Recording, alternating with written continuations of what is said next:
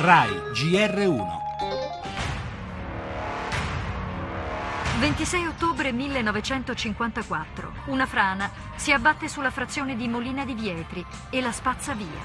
I morti saranno 318. E un po' tutta l'Emilia Romagna deve fare i conti con il dissesto idrogeologico, presenti circa 70.000 frane, di cui 30.000 attive, altissimi costi per mettere in sicurezza il territorio. E siamo sempre preoccupati, abbiamo 9.000 frane in monitoraggio in Veneto, ovviamente il dissesto idrogeologico se da un lato plasma questi territori li rende belli, dall'altro ci preoccupano un poco.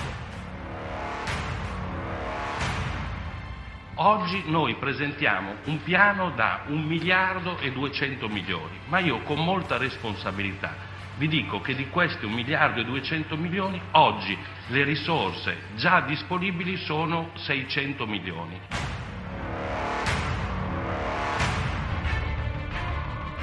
132 gli interventi immediati previsti nelle località con maggior rischio per la popolazione in tre regioni, Liguria, Lombardia, Veneto. Il presidente Zaia ha già annunciato l'approvazione a fine estate del progetto di legge sul consumo zero del suolo. Altri fondi arriveranno a inizio 2016 per un totale di 1 miliardo 300 milioni. Ma il lavoro è titanico. Le cronache raccontano di tutto un paese che frana da decenni, violato dalla cementificazione, dall'abusivismo, da anni di incuria verso i corsi d'acqua.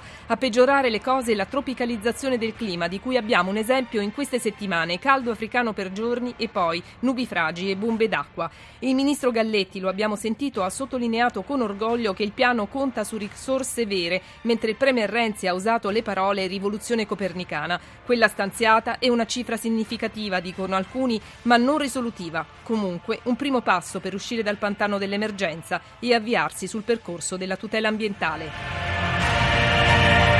Le altre notizie, la politica, nuovo Senato, Renzi avverte i dissidenti PD, sì al confronto ma non ci fermeremo, Rai nominato il nuovo direttore generale Antonio Campo Dall'Orto, ancora oggi la direzione PD sul mezzogiorno, secondo indiscrezioni stampa il Premier annuncerà lo sblocco di 100 miliardi di fondi europei per il Sud, via libera poi al piano del governo eh, per la banda larga, cronaca, mafia capitale, relazione di Alfano rimandata al 27 agosto, esteri, ieri l'inaugurazione del raddoppio del canale di Suez, sul Sull'utilità dell'opera faraonica restano però molte perplessità. Musica con l'ultimo singolo di Negramaro, sport l'argento della staffetta trascinata dalla Pellegrini.